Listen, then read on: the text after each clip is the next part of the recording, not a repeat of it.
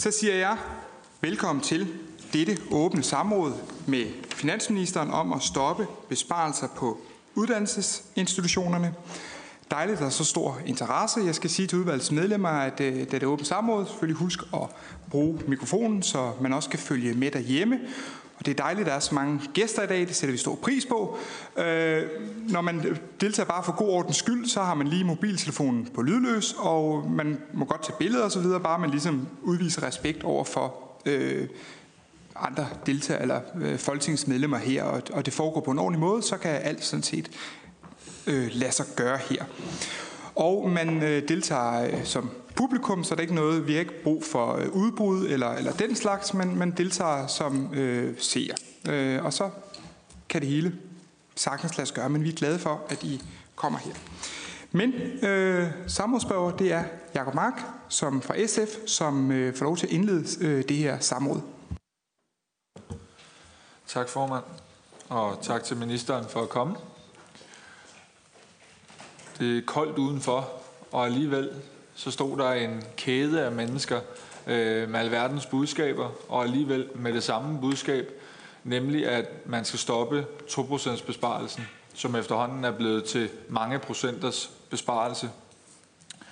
Der var forskellige budskaber på plakaterne ude i menneske, øh, menneskekæden. Der var nogen, der sagde, at det gik ud over kvaliteten. Der var nogen, der sagde, at det fik dem til at frygte, om man kunne have det samme uddannelsesniveau øh, i fremtiden. Og det samlede budskab var egentlig, at nu var det tid til at droppe de her besparelser på uddannelse. Og det er egentlig også det, der er kernen for samrådet i dag, at finde ud af, gør vi det, og hvornår gør vi det.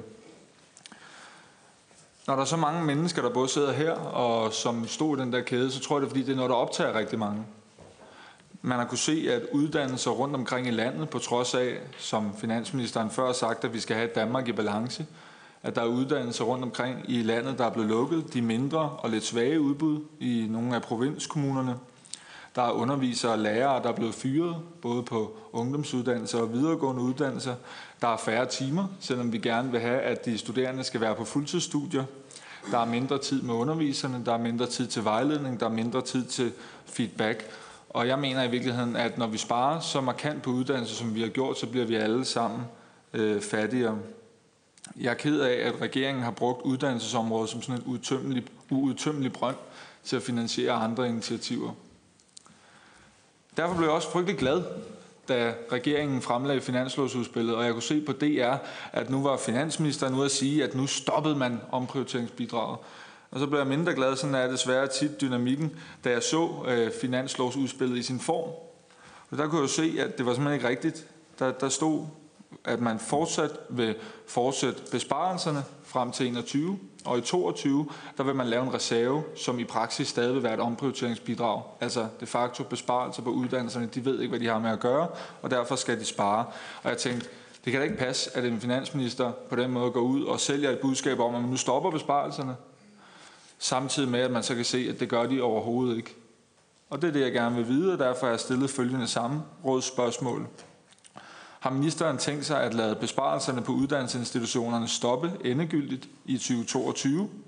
Og hvorfor mener ministeren, det er en god idé at fortsætte de massive besparelser på uddannelsesinstitutionerne i Danmark indtil da? Tak. Tak for det, Jacob Mark. Så er det ministeren. Tak, og tak for invitationen til samråd. Jeg er blevet bedt om at svare på de to nævnte spørgsmål her, det vil jeg gerne gøre samlet. Da regeringen overtog regeringsansvaret i to tusind og femten, efter Socialdemokratiet og Det Radikale Venstre, der stod Danmark med en økonomisk udfordring. Skønnen for underskud på den strukturelle saldo på de offentlige finanser var på nul komma fem procent af B N P, og det er helt til grænsen i budgetloven, der gælder for underskud i Danmark. S R-regeringen var altså gået helt til grænsen i den økonomiske politik, uden at have en sikkerhedsmargen til budgetlovens underskudsgrænse. Der er også et underskud, som var markant større end oprindeligt fortsat i den daværende to tusind og tyve-plan. Og det var regeringen nødt til at håndtere. Vi besluttede derfor, at det strukturelle underskud skulle nedbringes frem mod målet om at have strukturel balance på de offentlige finanser i to tusind og tyve. Derfor iværksatte vi et kasseeftersyn, for at sikre, at råderummet i to tusind og tyve rent faktisk var til fri disposition. Det viste sig senere ikke at være tilfældet. Der var i stedet for brug for at styrke de offentlige finanser med fem milliarder kroner i to tusind og seksten, for ikke kun at kunne overholde underskudsgrænsen, men også for at tage skridt frem mod målet om strukturel balance i to tusind og tyve. Det var altså en situation med en økonomisk politik helt på grænsen, der var bagtæppet for, at kultur, undervisnings- og uddannelsesområdet blev underlagt et omprioriteringsbidrag svarende til det, de øvrige statslige driftsinstitutioner har været omfattet af i årtier. Og vi var samtidig en situation, hvor uddannelsesområdet havde været udtaget fra, eller undtaget fra det tværgående statslige omprioriteringsbidrag, og dermed også friholdt for de krav om løbende effektiviseringer og produktivitetsforbedringer, som resten af staten var underlagt. Samtidig var uddannelsesområdet et af de områder, hvor staten havde investeret mest massivt. De videregående uddannelser er for eksempel det område, der tegner sig for den største reelle vækst i det offentlige forbrug fra to tusind og ti til to tusind og sytten. Det er blandt andet, fordi rigtig mange unge har taget en uddannelse. Og det er også rigtig godt, at man uddanner sig. Men det betyder også, at det er vigtigere end nogensinde før, at vi bruger de penge, der er afsat til uddannelse og undervisning rigtigt. Og i en tid med et meget begrænset rådrum, der er det regeringens holdning, at alle områder skal bidrage. Det er ikke rimeligt, at et enkelt område friholdes, mens andre holder for. Det er også værd at huske på, at det ikke bare er på statens finanser, men også hos kommunerne og regionerne, at der løbende arbejdes med effektiviseringer. Regeringen og Kommunernes Landsforening samarbejder eksempelvis om et fælles flereårigt moderniserings- og effektiviseringsprogram, der understøtter og fremmer en effektiv opgaveløsning i kommunerne. Konkret der gennemfører vi derfor i fællesskab analyser, der viser vejen til en mere effektiv drift, bedre indkøb og en enklere og mindre bureaukratisk statslig regulering af kommunerne for i alt en milliard kroner hvert år. Dermed kan der løbende frigøres midler til tværgående prioritering, både inden for den kommunale sektor, der beholder halvdelen, og på tværs af den kommunale sektor, som hvor den øvrige halvdel bliver prioriteret. Regionerne har for størstedelen af deres udgifter på sundhedsområdet heller ikke været omfattet af et omprioriteringsbidrag, men det betyder ikke, at de ikke løbende har effektiviseret deres drift. Regionerne har i al deres levetid været underlagt et fast krav om at levere mere for pengene. Frem til to tusind og atten har det været et årligt to procent produktivitetskrav på sygehusene. Og for to tusind og nitten er det erstattet af et nyt teknologibidrag på en halv milliard kroner årligt. Det har for nogen været fremlagt som et højt mål at have et to procent effektivitetskrav. Men i virkelighedens verden har regionerne leveret en endnu højere produktivitetsgevinst end forudsat. Set over perioden fra to tusind og tre til to tusind og seksten, der er den gennemsnitlige årlige produktivitetsvækst været på to komma tre procent. på området. Derudover er regionerne underlagt et omprioriteringsbidrag for administration på sundhedsområdet på ca. tres millioner kroner årligt, og et omprioriteringsbidrag for det regionale udviklingsområde svarende til tredive millioner kroner årligt. Og her er der altså tale om store udgiftsområder, der ikke automatisk får tildelt flere midler, når aktiviteten stiger, i modsætning til uddannelsesområdet, hvor taxametersystemet betyder, at øget aktivitet bliver kompenseret krone til krone. På den baggrund mener regeringen, at det er helt rimeligt, at også uddannelsesinstitutionerne har fokus på at være mere effektive og løse opgaverne smartere. Lad mig i den forbindelse understrege, at omprioriteringsbidraget ikke har gjort den offentlige sektor mindre. Omprioriteringsbidraget har netop gjort det muligt at lave prioriteringer i tid med et ret begrænset økonomisk råderum. Det har gjort det muligt at prioritere midler derhen, hvor behovet er størst, og hvor der har været en konkret udfordring, som skulle løses. Omprioriteringsbidraget har for eksempel gjort det muligt at styrke dansk politi, at styrke den kommunale velfærd og gennemføre omfattende kræftplaner.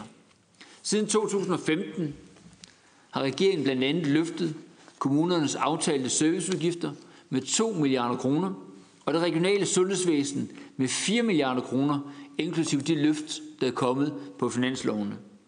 Konkret der kan der i forhold til kræftområdet fremhæves, at der med finansloven for to tusind og sytten er tilført ca. to komma to milliarder kroner til at styrke kræftindsatsen fra to tusind og sytten til to tusind og tyve. Og inden for politiet har omprioriteringsbidraget for eksempel været med til at muliggøre en styrket indsats på en række højt prioriterede områder. Terrorbekæmpelse, grænsekontrol og indsatsen mod bandekriminalitet.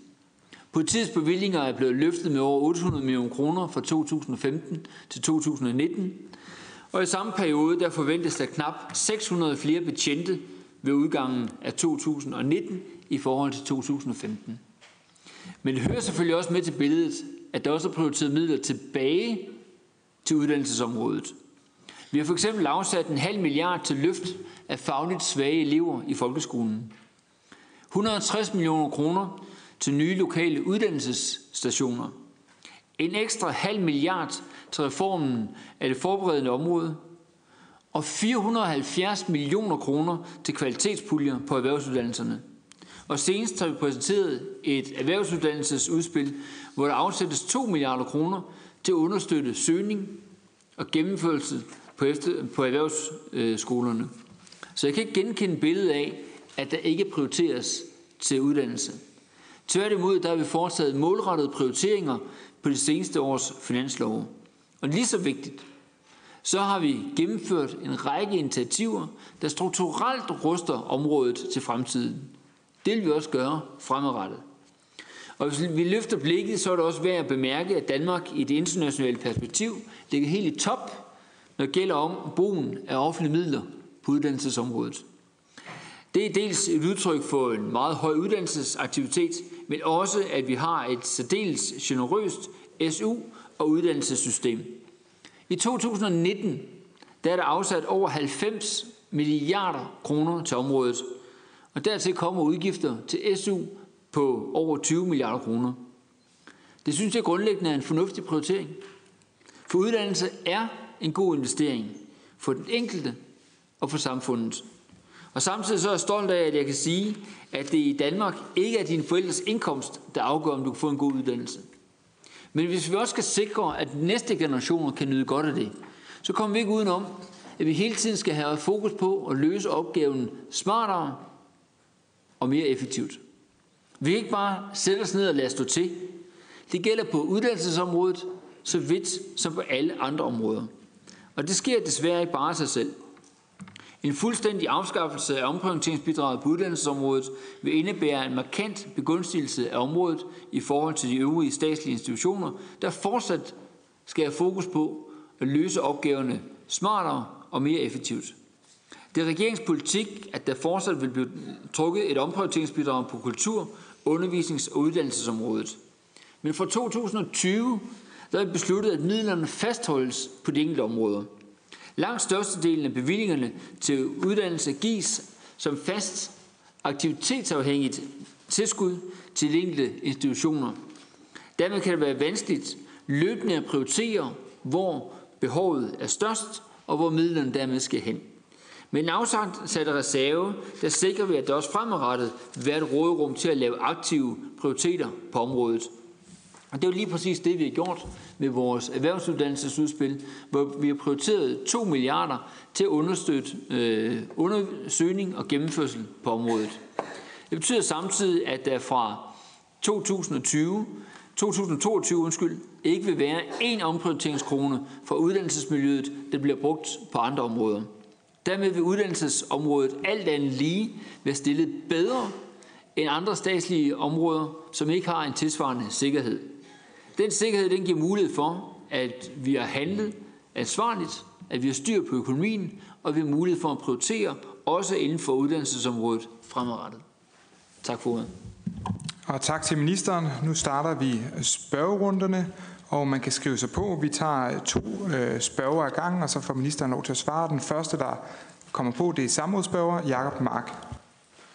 Tak for det, og tak for talen. Først og fremmest en kort pointe. Det er jo et, et politisk valg, om man kun vil fjerne omprioritering for uddannelse, eller om man generelt vil fjerne omprioriteringsbidrag. Ministeren får det til at lyde, som om det er sådan en sandhed, og vi begunstiger uddannelsesområdet. Jeg ved da, at Dansk Folkeparti kæmper for os at fjerne omprioriteringsbidrag på kultur. Det gør vi også. Så man kunne jo bare vælge at sige, at det ikke er noget, vi vil have i dansk politik. Men det, det er sådan en sidebemærkning. Og så vil jeg også sige, at de her mange indsatser, som regeringen har prioriteret, og som jo er gode at læse op, kræftbehandling, politi, udflytning af arbejdspladser, terrorbekæmpelse, ja, det har man lavet. Mange af tingene har været rigtig gode, men det bekræfter jo bare det, jeg sagde, nemlig at man har brugt uddannelsesområdet som sådan en brønd, hvor man bare kunne fiske penge op, hver gang man skulle lave noget. Jeg har tre spørgsmål. Det ene er, anerkender ministeren, at der ikke er tale om et ophør af omprioriteringsbidraget i tyve toogtyve? Når man har den her reserve, man stadig vil bede uddannelserne at omprioritere, og det er politikerne, der skal bestemme, hvor skal de besparelser så gå hen. Det andet er, anerkender ministeren, at der i dag er færre penge per studerende ude på uddannelserne? Altså en, en, en, en ringere prioritering, end der tidligere har været. Nu sagde regeringen, at man har prioriteret uddannelserne. Og det sidste er, nu taler finansministeren om, at man havde en økonomisk udfordring, da man fik regeringsmagten. Er ministeren enig med sin udenrigsminister, der har sagt, at man har givet, hvad der svarer til en milliard i skattelettelser hver måned i et år? Og det er samtidig med, at man har brugt uddannelsesområdet som en brønd. Tak. Så er det Lotte Rod. Tak for det. Finansminister, du siger, at det ikke er rimeligt at friholde et område. Mener du virkelig det? Altså, fordi det er der prioritering. Altså, når vi i Radikale Venstre sammen med Socialdemokraterne, da vi sad i regeringen, valgte ikke at spare på uddannelse, så var det jo ud fra en prioritering om, at selvom der var økonomisk krise, så valgte vi at fastholde pengene til uddannelse. Og derfor synes jeg, det der er urimeligt, det er, når man som politiker ikke prioriterer, men bare lægger sådan en to procent besparelse ud, fordi så tør jeg den bare af på andre. Og du slutter af med at sige, at der er ikke én krone fra uddannelse, som skal gå til andre områder i to tusind toogtyve. Så vil jeg gerne spørge dig som finansminister, hvordan skal man så budgetlægge ude på en uddannelsesinstitution? Skal man så lægge budget efter, at der er et omprioriteringsbidrag, eller kan man lægge budget inklusive pengene? Og så er det ministeren. Allerførst til Jacob Mark. Altså omprioriteringsbidrag er ikke noget, der blev opfundet i to tusind femten. Det var noget, S F selv arbejdede med i jeres kort tid i regeringen, hvor I også havde omprioriteringsbidrag på en lang række områder. Det der er forskellen, det er, at på grund af den økonomiske krise, Danmark var i, og på grund af, at vi havde så stort underskud på de offentlige finanser, så valgte vi, at for at kunne prioritere andre områder, som for eksempel sundhedsområdet eller sikkerhedsområdet, at så udvidede vi omprioriteringsbidraget til at dække flere.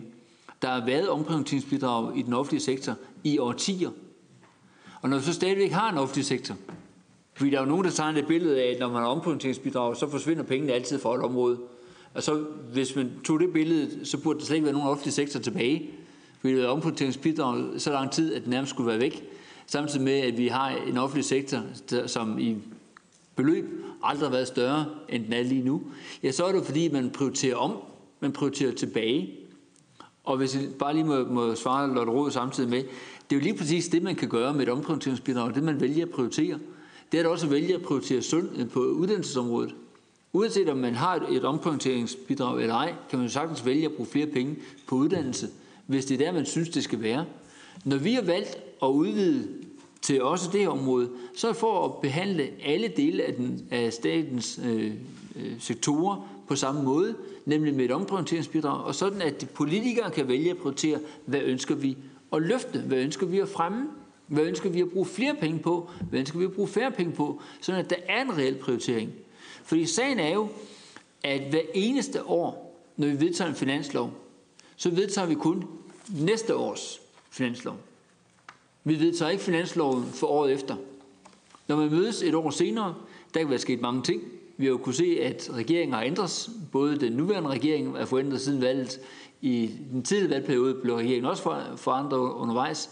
Jamen, så er det jo selvfølgelig sådan, at man ikke er bundet Folketinget til næste års finanslov. Der prioriterer man igen. Så uanset hvad der står i budgetoverslagsårene, så har man kun som skole en sikkerhed for, hvad der er det enkelte år. Den sikkerhed, den er der ikke året efter. Det kan en flertal i Folketinget vælge at forandre. Men ved at skabe den her model, så kan man netop vælge at prioritere, også vælge at prioritere uddannelse op, på nogle områder, som vi har valgt at gøre, ved for eksempel at lave et nye F G U, som er et område, vi har prioriteret op undervejs. Bare lige for at vende tilbage til, øh, til Jacobs øh, spørgsmål. Altså, øh, det er jo sådan, at vi tager skatteborgernes penge og bruger på forskellige områder. Og det er jo sådan set skatteborgernes penge, vi bruger hver eneste år. Det er jo ikke sådan, at Finansministeriets departement, selvom der i år står et budget til os, har et krav på, at det skal være et tilsvarende budget for Finansministeriets departement. Ligesom der heller ikke er et krav på, at andre dele af den offentlige sektor skal have et bestemt størrelse. Det vælger vi hver eneste år, når vi vælger at vedtage finansloven, hvordan skal næste års ramme se ud. Og undervejs så er det så finansudvalget, der via aktstykker kan prioritere om. Men ellers er det ved vedtagelsen nede i Folketingssalen, at vi beslutter, sådan skal rammerne være for næste års finanslov. Og hvordan det så skal være i to tusind og toogtyve med den model, regeringen lægger op til, det er det afgøres i to tusind og enogtyve. Der kan være flere områder, øh, flere valgmuligheder. En valgmulighed kunne være at sige, vi kan ikke finde på noget klogere på uddannelsesområdet end det, vi har. Så alt det, der står i reserven, ryger bare retur på taxameteret. Det kan man godt vælge at sige. Det kan også vælge at sige, at i år kan vi se, at her har vi et problem i forhold til de kortere videregående uddannelser. Dem vil vi gerne fastholde. Eller vi har et problem i forhold til at fastholde uddannelsesinstitutioner i hele landet, så vi vil gerne vælge at prioritere en del af omprioriteringsbidraget til lige præcis det. Og så kan man se, hvor er det, at man tager pengene fra, og til hvad man, man gør det. Det synes jeg faktisk er en rimelig åben måde at gøre tingene på. Fordi man kan se i to tusind og enogtyve, hvad er det for nogle prioriteter, politikerne så har for det kommende år. Og derfor så kan jeg selvfølgelig godt komme med nogle, nogle bud nu her, og vi har også i vores udspil til erhvervsuddannelsesreformen øh, øh, ligesom taget hul på og prioritere nogle af de midler, der i vores model ligger i to tusind og toogtyve-reserven, ind i erhvervsuddannelserne igen. Men egentlig er det meningen, at det, når man kommer hen til, ned, til årets finanslov, at man prioriterer, hvad der skal ske fremadrettet. Så har du ret i, at øh, skatten er lettet. Når vi kommer frem til øh, to tusind og femogtyve, så før det, der hedder øh, tilbageløb og adfærd, der vil regeringen med de ting, der er vedtaget nu, have lettet skatter for tyve milliarder kroner. Øh, hvornår udenrigsministeren kommer med sin udtalelse om milliarder om måneden, det ved jeg ikke. Det er ikke et tempo, jeg kan genkende, at vi har holdt lige siden regeringsomdannelsen i to tusind og seksten. I givet fald så burde tallet, totalt tallet være markant højere end det, der er nu. Men det er korrekt, at vi har valgt at sænke skatter og afgifter. Vi har blandt andet sænket skatten på at komme i arbejde for folk med lave indkomster. Vi har sænket skatten på at spare op til pension for at undgå det problem, at folk, der sparer op til deres egen pension, oplevede, at de fik mindre til sig selv, hvis man ikke sparede op. Vi har også sænket skatten, sådan at det er mere øh, fordelagtigt for virksomheder at investere i Danmark, i stedet for at investere i udlandet. Og vi har sænket skatten på biler, sådan at almindelige familier kan købe en tryg familiebil med bedre sikkerhed, end det de har gjort hidtil. Og det står jeg fuldt og helt ved, at vi har gjort, blandt andet på baggrund af nogle af de reformer, vi også har lavet. Vi har blandt andet finansieret en del af lavere skat på arbejde med den kontanthjælpsreform, vi har lavet, og de reformer, vi har lavet i forhold til integration af flygtninge og familiesamførte. Det var med til at skabe et provenu, som vi valgte at bruge til at sænke skatten på arbejde. Øhm, I forhold til økonomisk udfordring, øhm, så kan jeg faktisk ikke præcis huske, hvad jeg spurgte om. Det har jeg spurgt om, svaret var godt. Hvad skal man budgettere med i to tusind og toogtyve, Lotte? Jamen, man vil have den samme budgetsikkerhed i to tusind og toogtyve med vores model, som man har med den nuværende model. For man har kun budgetsikkerhed et år frem. Altså, man kan ikke på baggrund af et budgetoverslagsår i finansloven sige, det er så det, vi er sikre på at få øh, to år fra nu af. Fordi det er kun det ene år, vi vedtager. Så jeg vil da håbe, at man budgeterer det år frem, man har, og så lægger man nogle langsigtede planer med et vis råderum, et vis spændvidde, en vis fleksibilitet til at kunne tage de udsving, der måtte være undervejs. Og, og det er sådan, jeg vil øh, budgetere, hvis jeg sad som, øh, som uddannelsesleder på en af institutionerne. Men hvordan de vælger at gøre det, det synes vi skal lade være op til dem. Øh, det er jo sådan set derfor, de er ansat. Eller det er en af grunden til, de er ansat.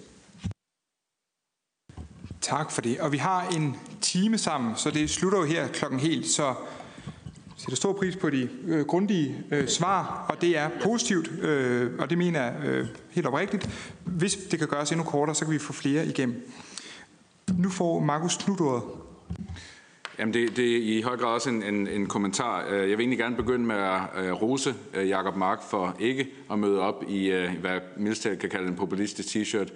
Vi har ministre i, i samråd stort set hver dag om alverdens vigtige emner, og det plejer ikke at være kutyme, at man møder op i en, i en t-shirt. Det, det synes jeg er at bare ganske enkelt useriøst. Så, så ros til Jacob Mark for ikke at gøre det. For en god ordens skyld vil jeg gerne pointere, at vi herovre fra enstemmigt prøvede at sige, at det var ikke passende opførsel. Det gør man heller ikke i Folketingssalen, men det var der ikke enighed i. Øhm, men jeg synes til gengæld, at det er ærgerligt, at Jacob Mark bruger ord som kvalitet og, øh, og, og kritisk over for det niveau, vi arbejder for inden for, øh, inden for uddannelsessektoren. Lige nu sidder vi og arbejder på nok den største nytænkning i forhold til hele vores uddannelsessektor. Ikke mindst øh, retskrav, øh, nye, mere fleksible øh, masteruddannelser. Så jeg synes faktisk, at regeringen gør rigtig, rigtig meget for at, at kigge fremad. Uh, og det, det er lidt ærgerligt, at man har et meget ensidigt uh, tilgang til det. Hvis man skulle kigge på en mere ansvarlig økonomisk forvaltning, når det kommer fra de røde partier, så synes jeg nærmere, at man skulle kigge på, jamen, hvad kan vi gøre for de mange, rigtig mange penge, vi bruger på S U til udenlandske studerende. Hvad kan vi gøre for at fastholde dem i Danmark? Ikke mindst på et tidspunkt, hvor vi har historisk stor efterspørgsel på udenlandsk arbejdskraft. Det ønsker man jo ikke at imødekomme. Altså, den debat vil være meget mere reel, end, end hvad det her i virkeligheden handler om, som er et, en, en form for oprydningsarbejde fra den tidligere regering. Så jeg håber fremad, at vi kan tage en lidt mere reel diskussion, og så ros for ikke at møde op i en t-shirt. Og så er det Mette Reismann. Ja, tak for det, og tak for, at ministeren vil komme og debattere med os. Jeg vil gerne tilbage til, selvom ministeren han gerne vil tale om økonomi, om hvordan at Socialdemokratiet og Radikale Venstre de bedrev den økonomiske dagsorden, da vi havde regeringsmagten. Der vil jeg lige bare kort kommentere på. Altså, hvis finansministeren mener, at regeringen overtog noget, hvor der var hul, om man så må sige det økonomiske kar, det er jo intet i sammenligning med, hvad vi overtog, da vi ligesom fik regeringsmagten. Men det kan jo godt gå hen og blive sådan en blame game her i dag, og det tror jeg ikke er hensigtsmæssigt. Vi har optrådt ganske økonomisk forsvarligt, i det vi jo i samarbejde med Radikale Venstre vedtog en S U-reform, blandt og fik, fik læste lige tæv for den, og en skatteaftale, som tilsvarende jo også i hvert fald gik ind og og havde berøring med S U'en. Så det er bare for at få ligesom det slået fast. Men jeg vil gerne tilbage til det egentlige emne i dag. Hvad ministeren, han forestiller sig, at resultatet af en grønthøster, som omprioriteringsbidraget er i vores uddannelsessystem, hvad godt det gør. Jeg hører ministeren sige, at regeringen gerne vil investere i uddannelse. Han har helt tydeligvis et helt andet forhold til det at investere, end Socialdemokratiet har. Fordi med en investering, som materialiserer sig i en to procent besparelse, der får man altså ikke det ud af det, som i hvert fald en folkelig forventning er. Og det er, at man eksempelvis får øh, kommende skolelærer, pædagoger og sundhedspersonale, som er så dygtige, som de overhovedet kan blive. Fordi at man skærer så kraftigt ned på den uddannelse, som de modtager. Så kvalitet og faglighed går ikke hånd i hånd længere. Tværtimod, så fyrer man underviser. Man fyrer også forskere på de videregående uddannelser. Men jeg kunne godt tænke mig at høre finansministeren, om han anerkender, at vi lever af viden i Danmark, og om hvorvidt at en grønthøsterbesparelse, som den vi ser i denne regeringsperiode, der er rullet ud, om den virkelig vil fremme det, som jeg også kan forstå, finansministeren også gerne vil have, netop kvalitet i vores uddannelse. De to ting korresponderer ganske enkelt ikke i min hoved, men det kan være, at jeg kan blive klogere, når jeg hører ministeren svare. Og det får ministeren lov til nu. Tak. Bare, øh, det skal nok være kort til Marcus Knudord. Altså, jeg er helt enig i, at øh, der er behov for at kigge på, hvordan man fremmer kvaliteten ved at ændre strukturen i uddannelsen. Og det, der arbejdes med i øjeblikket på universitetsområdet, synes jeg er utrolig øh, øh, godt i forhold til at, at skabe nye måder at få viden ind på. Øh, herunder også for reelt testet af, om vi har et bachelorarbejdsmarked i Danmark, ved at sikre, at der er et retskrav på at komme tilbage. Og så burde vi gøre meget, meget mere for at fastholde udenlandske studerende. Når først vi betaler for deres uddannelse, endda også betaler for deres S U, så er det tudetosset, at så få af dem bliver i Danmark øh, fremadrettet. Øh. Til øh, Mette, altså, Jeg kan bare nøjes med at citere, hvad min forgænger Bjarne Corydon selv skrev i Økonomisk Redegørelse, der udkom i april måned, maj måned to tusind og femten, altså et par måneder før folketingsvalget, eller en måned før folketingsvalget, hvor der skrev to ting. Et, vi kører på budgetlovens underskudsgrænse på minus en halv procent af B N P, og to, i forhold til infrastrukturinvesteringer, så er man nu fem milliarder bagud med at finansiere de investeringer, der, der, der ligger, fordi nogle finansieringer var blevet forsinket, og nogle øh, ting var blevet fordyret. Så der lå altså en regning, der skulle samles op, fordi man kørte på grænsen, og man da havde nogle investeringsudfordringer, som man ikke havde finansieret. Og derfor var det nødvendigt for regeringen at lave et kasseeftersyn, og derfor var det nødvendigt for regeringen at lave den oprensning, der gør, at vi i dag står med en af Europas stærkeste økonomier, og har et helt anderledes situation, end man havde i to tusind og femten. Det er jo sådan med et omprioriteringsbidrag, at det lige præcis er, hvad ordet siger, det er. Det er et bidrag til at prioritere om. Ikke nødvendigvis at prioritere væk. Og det betyder, at man sagtens med et omprioriteringsbidrag kan prioritere om til andre dele af uddannelsesområdet. Og vi har jo løbende haft en række ønsker til at styrke forskellige dele, hvor vi så også har fundet pengene ved konkrete modgående besparelser på uddannelsesområdet. Det gjorde vi blandt andet, da vi under S R-regeringen lavede øh, den første øh, erhvervsuddannelsesreform. Det var blandt andet finansieret ved, at man efterfølgende skulle finde nogle midler inden for, for det selv samme område. Og det vi gør med et omprioriteringsbidrag, det er, at vi skaber en sum, der kan prioriteres på tværs af den offentlige sektor. Og det betyder, at nogle gange, så vil enkelte dele aflevere ind til fællesskabet, og andre dele vil man modtage mere fra fællesskabet. Og sådan vil det også være, som jeg ser det, på uddannelsesområdet fremadrettet. Vi har blandt andet lagt op til, som jeg nævnte undervejs, at de lokale uddannelsesstationer er blevet prioriteret, at kvalitetspuljerne på erhvervsuddannelserne er blevet prioriteret, at løftet af læsefaglighed i folkeskolen er blevet prioriteret. Det er blandt andet noget, vi har fået råd til, fordi der har været et omprioriteringsbidrag, der sikrer, at der var nogle midler at prioritere om til de områder, hvor vi gerne vil. Og det mener jeg rent faktisk, at det er at lave målrettede investeringer i uddannelsesområdet. Vi skal leve af viden. Det er også derfor, at vi helt tilbage i den daværende V K-regerings tid gik ind på Barcelona-målsætningen, hvor vi forsker for en procent af B N P hvert år. Altså offentlig forskning. Det var egentlig et E U-krav, men det viser, at Danmark er blandt de få, få E U-lande, der lever op til den offentlige side af den forpligtelse, hvor der er en procent fra den offentlige side og to procent fra den private side, men de fleste andre E U-lande desværre ikke lever op til det. Vi gør det blandt andet ud fra en betragtning om, at vi skal leve af viden. Så er det Jacob Mark. Tak. Først til Marcus. Jeg tror, jeg var uenig i stort set alt, hvad du sagde, men jeg vil alligevel tillade mig at rette fokus over på ministeren, da jeg har ministeren i samråd, og ikke Marcus Knudord i samråd.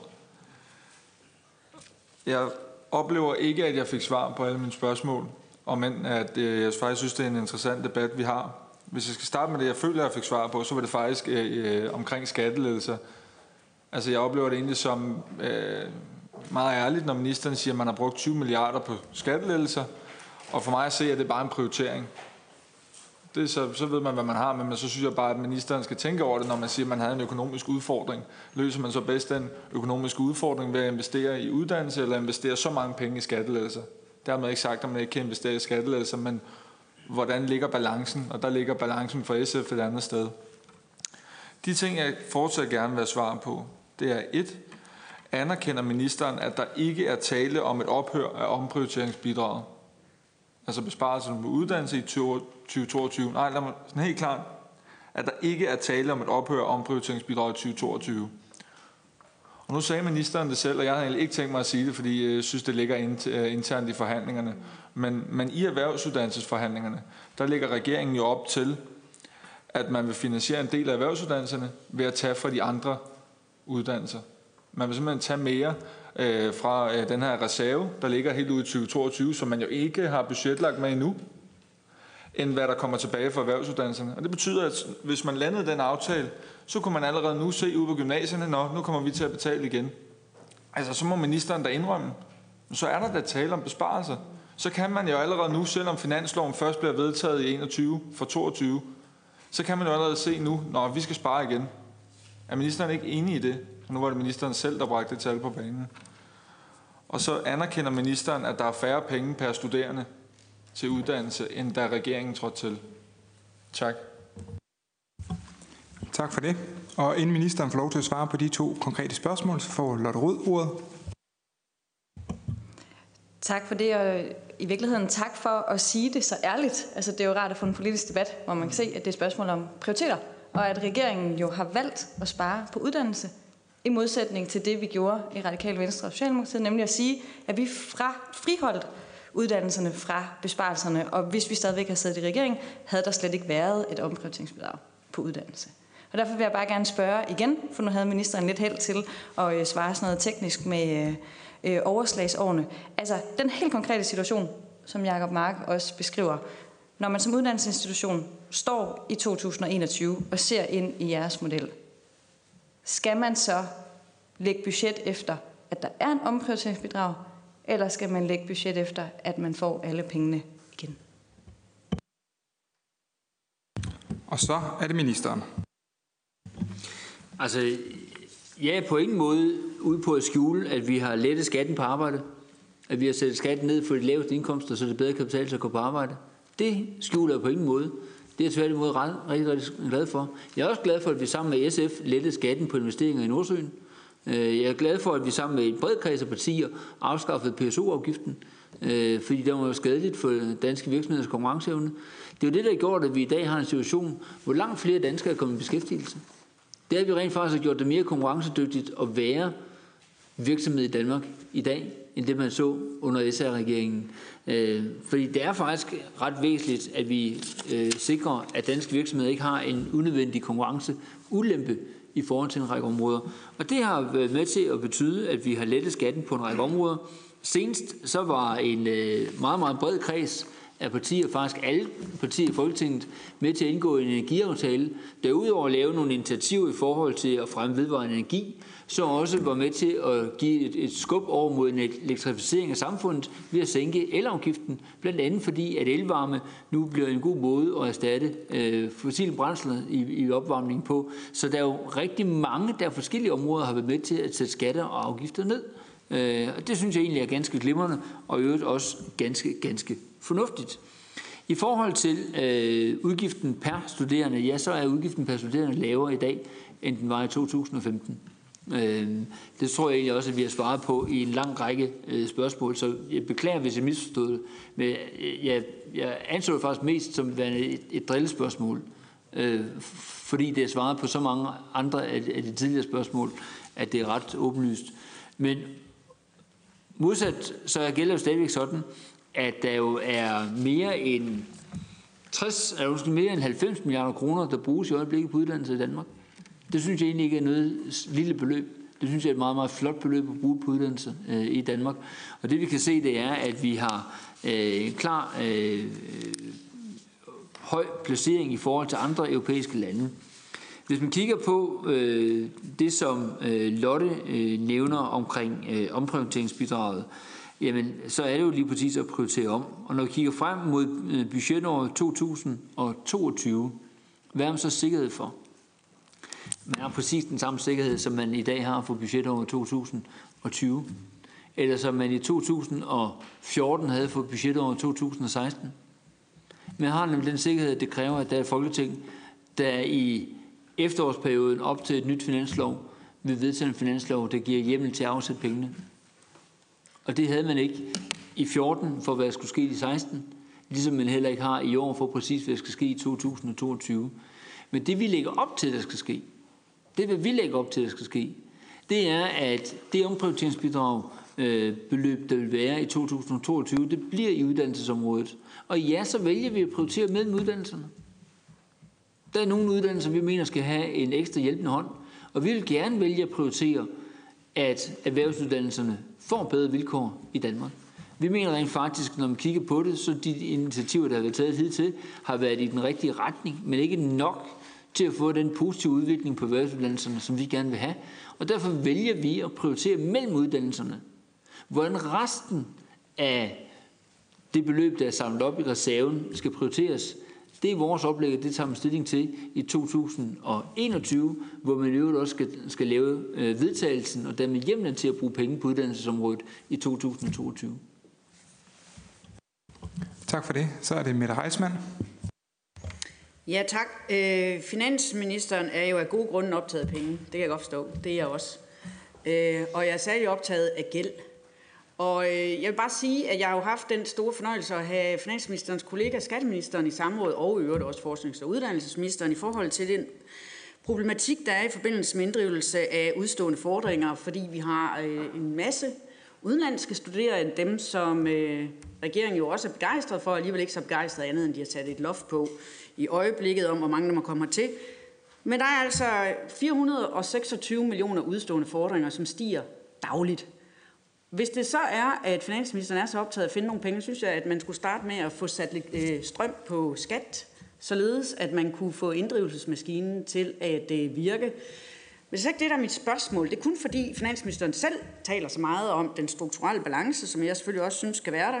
Og så var det blot et forslag fra vores side om, at her er altså nogle penge, som man kunne gå ud og hente. Og særligt fordi vi ved, at det er studerende fra Norge, Sverige, Tyskland og U K. Det er jo ikke langt væk. Det er meget øh, analoge retssystemer, hvor man kunne inddrive fordringerne, hvis det var sådan, man prioriterede det. Men det er åbenbart ikke på regeringens agenda. Men jeg kunne godt tænke mig at høre, når nu at regeringen er så optaget af den øh, politik og i øvrigt også øh, studiemæssige tilbud, der findes i øh, yderkanterne af Danmark.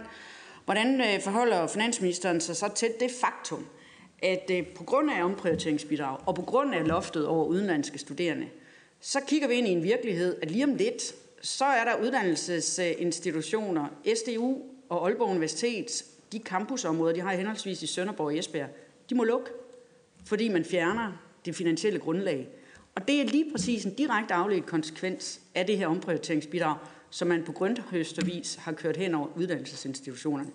Hvad vil finansministeren gøre ved det? Hvordan tror finansministeren, at forældre til kommende unge studerende, der gerne vil have en uddannelse i de konkrete lokale regioner, at de har det? Så er det Jacob Mark. Tak for det. Det var ikke et drillespørgsmål, da jeg spurgte, om ministeren anerkender, der er færre penge per studerende. Vi har spurgt mange gange, men øh, vi har selv måttet rense tallene, øh, fordi faktisk så har ministeren nede i Folketingssalen sagt, at vi bruger mere på uddannelse. Og det er også rigtigt, at vi bruger mere på det samlede uddannelsesområde, men der er også kommet flere på S U, blandt andet fordi der er flere kontanthjælpsmodtagere for S U. Så jeg vil egentlig bare gerne have finansministeren til at slå fast, at det har konsekvenser for den kvalitet, der gives per studerende, når man fører den kurs, som regeringen gør. Det spørgsmål, som jeg gerne vil holde lidt fast i nu, som jeg synes er rigtig, rigtig vigtigt, det er, afskaffer man omprioriteringsbidraget eller ej i toogtyve? Og nu har ministeren selv, og det havde jeg ikke regnet med, at ministeren ville, men ligesom sagt, at det gør man jo ikke. Altså, man vil allerede nu finansiere erhvervs- dele af erhvervsuddannelsesudspillet med penge fra andre ungdomsuddannelser. Er ministeren så enig i, jamen så er man allerede nu ude og hente besparelser på nogle andre ungdomsuddannelser, der så må budgetlægge med besparelser igen. Og så sagde ministeren, at det er sådan en nysgerrighed, at resten af reserven skal regeringen først udmønte i to tusind og enogtyve. Altså at det er en garanti, at regeringen vil gerne bruge lidt på erhvervsuddannelser, så må vi se, hvordan det ender. Men resten af pengene i reserven for både øh, puljen på ungdomsuddannelser og videregående uddannelser, det er i to tusind og enogtyve. Eller kunne man finde på at bruge flere penge fra den inden? Så er det ministeren. Det kan hurtigt udvikle sig til et, et samråd omkring gældsinddrivelse og andet.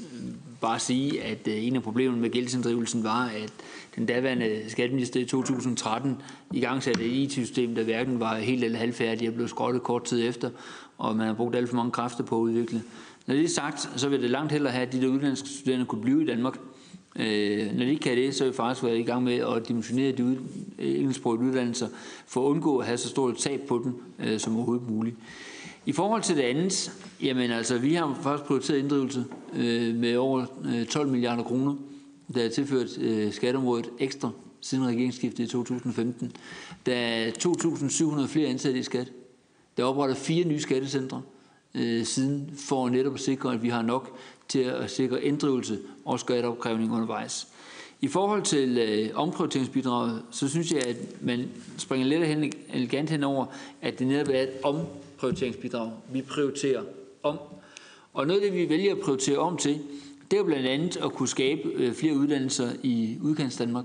Det vil jeg lagt op til i vores E U D-udspil, hvor man skal i vores oplæg prioritere, hvordan man får sikret flere uddannelser decentralt, plus at man i det, vi har præsenteret tidligere, har lagt op til, at vi skal have de her uddannelsesstationer, hvor vi ti steder rundt i landet sikrer, at der kommer flere korts videregående uddannelsestilbud, der hvor der er et lokalt behov for det, eksempelvis en ingeniøruddannelse i Kalundborg. Så på den måde så har vi faktisk valgt at prioritere det på en række områder, hvor vi synes, det er rimeligt og relevant. Når Jacob spørger øh, i forhold til, hvor meget vi, øh, vi bruger per studerende, hvor meget vi bruger totalt set, så bruger vi for rent faktisk rigtig, rigtig meget på uddannelse øh, samlet set øh, i Danmark. Hvad gør vi så fremadrettet? Ja, vi vælger at overføre øh, en række af de midler, vi bruger til en reserve. Den reserve ligger på hver område, henholdsvis kultur, uddannelse og undervisning. Og der har vi så sagt allerede nu, at for at få et erhvervsuddannelsesudspil, der lever op til vores ambitioner på området, så skal en del af den reserve allerede nu udmøntes, så man kan se, hvor det går hen. Og resten af reserven vælger vi skal udmøntes for to tusind og enogtyve og frem efter. Det gælder så jo også de reserver, der ligger på henholdsvis kulturområdet, og der ligger på, på uddannelsesområdet, at det er også vores agt, at de bliver udmøntet, når vi kommer frem til det øh, finansår lige før, at reserven er der, så man der kan prioritere, hvad er det, som man vælger inden for områderne at bruge pengene på, så pengene bliver på området. Det er en reserve, der er på henholdsvis undervisning, uddannelse og kultur, og dermed sikre, at det samlet set er det øh, til rådighed, som vi lægger op til med finansloven for to tusind og toogtyve. Så Lotte Rod. Du gør meget ud af at sige, at et omprioriteringsbidrag er at prioritere om. Altså som I jo lægger op til i to tusind og toogtyve, hvor I vil prioritere om ved at give erhvervsuddannelserne nogle flere penge. Det betyder, at gymnasierne jo allerede nu ved, at der fortsat skal spares penge hos dem, fordi I vil prioritere om fra gymnasierne og til erhvervsuddannelserne. Og derfor det samme spørgsmål, som Jacob også lige har stillet. Altså, hvorfor siger du så, at I fjerner omprioriteringsbidraget, når virkeligheden for gymnasierne er, at de står over for netop, at der bliver prioriteret om væk fra gymnasierne, at de stadig står over for en besparelse? Og så er det Jacob Mark. Jeg har det samme spørgsmål. Jeg vil egentlig gerne rose ministeren for at have været meget ærlig omkring skattelettelser og hvad bruger vi. Nu vil jeg egentlig gerne høre ministeren, om det ikke er rigtigt opfattet, at der er et omprioriteringsbidrag i toogtyve, som politikerne, det er erhvervsuddannelsesforhandlingerne jo et eksempel på, kan bruge efter forgodtbefindende, og dermed har man ikke noget, man kan regne med som uddannelse derude. Og så er det ministeren. Altså, vi har jo valgt at bruge omprioriteringsbidraget hidtil til reelt at prioritere om på tværs i den offentlige sektor. Det er derfor, vi har haft råd til at, at løfte vores sundhedsområde. Det er derfor, vi har lavet en stor investering på, på kræftområdet. Det er derfor, vi har haft mulighed for at sikre bedre tryghed i Danmark. Vi har sikret, at vi har et, et godt og velfungerende politi i langt højere grad kan være decentralt til stede, end det man har set tidligere. Det er, når vi vælger at prioritere om og bruge, bruge et omprioriteringsbidrag til at prioritere på tværs. Vi har så valgt at sige, fra to tusind og toogtyve, at der bliver pengene i en reserve på området. Øh, og det betyder i den måde, som vi i tale sætter på, at så er der ikke et omprioriteringsbidrag, hvor man kan prioritere på tværs, og så er der en reserve, der kan prioriteres inden for hver enkelt område. Øh, vi mener sådan set, at når vi kigger på den samlede samfundsøkonomi, så står vi over for nogle år i to tusind og tyve og to tusind og enogtyve, hvor det økonomiske råderum ikke er særlig stort. Altså den plads til vækst i det offentlige forbrug, der er, er begrænset, samtidig med, at vi ved, at der er rigtig mange, der har efterspørgsel på øh, ældreområdet, sundhedsområdet, øh, børnepasningsområdet og andre områder, hvor man gerne vil være med til at, at, at løfte den aktivitet, der er. Så hvis man skal have plads til både de prioriteter og de andre ting, som er væsentlige for, at vores samfund kører videre, ja, så er der fortsat et omprioriteringsbidrag i to tusind og tyve og to tusind og enogtyve, sådan som regeringen har lagt finanslovsforslaget frem. Fra to tusind og toogtyve, der prioriterer vi ikke længere på tværs med et omprioriteringsbidrag. Der gemmer vi det i en reserve på det enkelte område, og så tager man stilling til, hvad der skal ske, når man kommer derhen. Det kan være, jeg foregriber ikke, fordi jeg vil, ikke, jeg vil faktisk ikke begynde at foregribe, men det kan jo være, at man kommer frem og siger i to tusind og enogtyve, at den måde, vi har fordelt på, det er så fuldstændig perfekt, at der ingen grund til er overhovedet at lave nogen ændring i vægtene mellem uddannelse eller uddannelsesområder, og der er ikke nogen problemer tilbage, som presser sig på, at vi skal løse, så vi lægger bare pengene tilbage i taxameterne. Det kan jo godt være, at man gør det. Det kan også være, at man vælger at sige, at ud over de penge, der er i reserven, så har man faktisk brug for, at nogle af de penge, der er i det råderum, der måtte være i to tusind og toogtyve, at de yderligere tilfører man til uddannelsesområdet. Men det er altså for tidligt at tage den diskussion i dag. Det er en diskussion, som ligger til vores øh, kollegaer, der må sidde i Folketinget i to tusind og enogtyve og træffe en juridisk bindende afgørelse om, hvad kan man bruge i to tusind og toogtyve. På præcis samme måde, som dem, der sad og lavede en finanslov for to tusind og tretten, heller kunne lave en juridisk binding af, hvad skulle ske i to tusind og femten. Man laver kun en juridisk binding af, hvad der sker et år frem. Og så lægger man nogle overslagsår, som bare er overslag, på, hvad der, der skal være i økonomien, og derfor ikke noget, man kan støtte ret på, hverken i, øh, i, i frygt eller i forhåbning, øh, men som er den øh, beregningstekniske fremskrivning af, hvordan vil økonomien se ud. Det giver selvfølgelig en, en indikation, det er derfor, vi laver den, men man har først juridisk ret til at modtage penge fra, fra finansloven, når det er vedtaget for næste år. Så tager vi en sidste spørgerunde her, og jeg starter med at give ordet til Mette Reismann. Tak. Øh, når jeg lytter til finansministeren i forhold til, hvad regeringen vil, når det kommer til uddannelse dels i hele landet, altså uddannelsestilbud, og samtidig med fastholde om prioritering, og det er enhver regerings prærogativ at gøre det, så undrer det mig simpelthen, fordi det er ligesom om, man tager med den ene hånd og giver med den anden hånd, og, og det giver ikke mening i mit hoved i hvert fald, fordi hvis man samtidig med har en, en knaldhård omprioriteringspolitik, der gør, at eksisterende forskningsbaseret, højt akademisk placeret uddannelsesinstitutioner som Aalborg Universitet i Esbjerg og S D U i Sønderborg risikerer at lukke, og samtidig med bedrive en dagsorden, at man skal etablere helt jomfruelige nye uddannelsesstationer, uden lige at komme nærmere ind på, hvad det så skal indeholde af forskellige uddannelser, så er det bare, at jeg vil spørge, hvordan vil finansministeren sikre med på den ene måde at skulle køre en knaldhård omprioriteringspolitik på uddannelsessektorens område, samtidig med, at, at finansministeren bliver ved med at sige, at vi lever af viden i Danmark, det er jeg uenig i, men at vi bare nu kommer til at se i øjnene, at uddannelsesmæssig kvalitet plus et bæredygtigt studiemiljø, hvordan skal det være til stede i de her åbenbart nye uddannelsesstationer rundt omkring?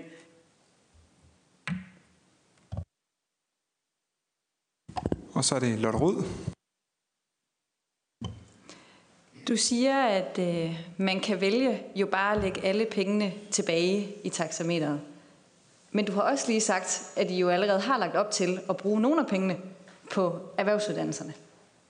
Og begge dele kan jo ikke være rigtige på én gang. Og derfor bare for lige at skære det ud i pap. Det, som regeringen lægger op til, betyder, at der i år to tusind og toogtyve vil være besparelser på gymnasierne. Tak for det. Og vi tager også lige Jacob med. Jacob Mark, værsgo. Og så får ministeren lov til at svare. Yes, og jeg tænker, at med tiden, så runder jeg også af her. Øh, ja. Først tak til ministeren for faktisk en spændende debat og også en ærlig debat, synes jeg, omkring hvad er det egentlig, vi har med at gøre her. Jeg kom til at tænke på et citat, som egentlig også er fra Anders Samuelsen, som har stjålet det et andet sted fra, tror jeg, men som jeg synes var godt her, at hvis det går som en and og taler som en and, så er det en and. Øh, det har han sagt øh, om, om noget helt andet, men sådan har jeg det egentlig med, med, med måden finansministeren omtaler omprioriteringsbidraget to tusind og toogtyve. For omprioriteringsbidraget er ikke et omprioriteringsbidrag, fordi det ikke længere er tværgående. Det er i hvert fald argumentet. Men selvfølgelig er det et omprioriteringsbidrag. Ministeren har endda anerkendt, eller sådan erkendt, uden at jeg, jeg pressede ministeren til det, at man allerede nu vil bruge penge fra øh, gymnasierne til at finansiere erhvervsuddannelsesaftalen med. Så har vi så fået et løfte om, at man ikke vil bruge flere penge fra reserven indtil tyve enogtyve. Det vil jeg holde ministeren op på. Så det, jeg vil slutte af med at sige, er, at vi vil fortsat arbejde imod, at man sparer hele vejen frem til tyve enogtyve, og vi vil fortsat arbejde imod, at man omprioriterer i tyve toogtyve, for det vil føles som besparelser, og det er ærgerligt for vores uddannelsesinstitutioner og ærgerligt for os. Tak. Tak til Jacob Mark. Så er det ministeren. Til, øh, til Mette. Øh, jeg skal ikke gøre mig til overdommer for ledelsen af hverken Aalborg Universitet eller Syddansk Universitet. Øh, hvordan de vælger at prioritere spørgsmålet med ledelsen og bestyrelsen. Øh, og det er jo derfor, vi valgte i sin tid at lave øh, bestyrelse og selvstændige universiteter. Det var for, at de kunne have ansvaret og skulle tage ansvaret for at træffe nogle valg undervejs. Jeg mener stadigvæk, det vil være muligt at have en decentral uddannelsesstruktur, også med, med universitetsuddannelser. Men det, vi har valgt at gøre, det er, at vi på de kortere videregående uddannelser har valgt at beslutte, at der skal være en mere decentral struktur. Og vi med de ti uddannelsesstationer, som jeg håber er, er udvalgt bekendt, får skabt mulighed for, at langt flere kan tage en uddannelse tættere på deres bopæl, end det, der har været hidtil, ved netop at lægge de kortere videregående uddannelser ud. Og jeg synes faktisk, det er den rigtige måde at, at løfte uddannelsesniveauerne på nogle områder, fordi man kan ikke have universiteter øh, for mange steder, hvis man skal have den faglige øh, højde i det. Og derfor er det i højere grad i mine øjne øh, korte videregående uddannelser, måske også skal man kigge på mellemlange videregående uddannelser, man kan lave en større decentralisering af, og det er det, vi har taget det første skridt til med de ti uddannelsesstationer.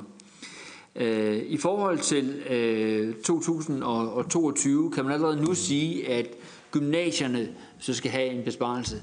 Det kan man faktisk ikke. I to tusind og toogtyve der vil der være et fornyet økonomisk råderum, øh, som giver mulighed for øgede offentlige udgifter. Det er øh, skabt af de reformer, der er blevet lavet af tidens løb. Det er skabt af den øgede beskæftigelse, der har været, der gør, at når man kigger frem, så vil det være eneste år fra nu af til to tusind og femogtyve, år for år i forskellige takt, men faktisk i toogtyve i en ret høj takt, være et råderum, der kan bruges. Det kan politikerne i to tusind og enogtyve jo vælge til at sige, at det bruger man så på øh, eksempelvis gymnasieområdet. Vi har bare valgt at sige, at det, der sker med den reserve, der er, så vil vi valgt at sige, at her er det vigtigt for os at prioritere erhvervsuddannelserne, for at give dem et tilstrækkeligt løft i den øh, kvalitet, øh, der må være i to tusind og toogtyve på, på området. Og det betyder, at ja, de får en større andel af, af reserven, end de øh, øh, sådan forholdsmæssigt er berettiget til, men det er så op til et politisk valg, hvad man gør med det råderum, der opstår, i, eller der, vi ved, der opstår i to tusind og toogtyve til fordeling med finansloven der. Og så bare til sidst, altså jeg synes hverken, at jeg er gået eller kvækket som, som nogen anden. Det er nok Bertel Haarder, der har den der kvæk-lyd øh, på sin telefon, hvilket vi var nogen, der hørte lidt for tæt på under øh, hofteateret, eller hofballet her for nylig. Øh, jeg vil bare sige, at det har for mig været en, en god og spændende diskussion. Øh, selvom der har været generelt et omprioriteringsbidrag i den offentlige sektor i årtier, så konstaterer vi stadig, at vi har en offentlig sektor. Og det er jo netop fordi, at, og det er ikke fordi, der er noget område, der er, er helt væk, men det er jo netop fordi, man har så valgt at sige, hvad er det, der er vigtigt at prioritere i det kommende år, og gøre det fremadrettet. Og derfor vil der selvfølgelig også være et, et godt og stærkt øh, uddannelsessektor i Danmark, også i to tusind og nitten, og i tyve og i enogtyve. Men aller sidste kommentar, det er, at nu har noteret flere gange, at øh, du, Jacob, har sagt, at jeg giver ærlige svar, og det, når det skal fremhæves så meget, så vil jeg bare sige, så undrer mig over, hvilke samråd I plejer at have herinde. Tak for ordet. Tak til ministeren. Samrådet er hermed afsluttet.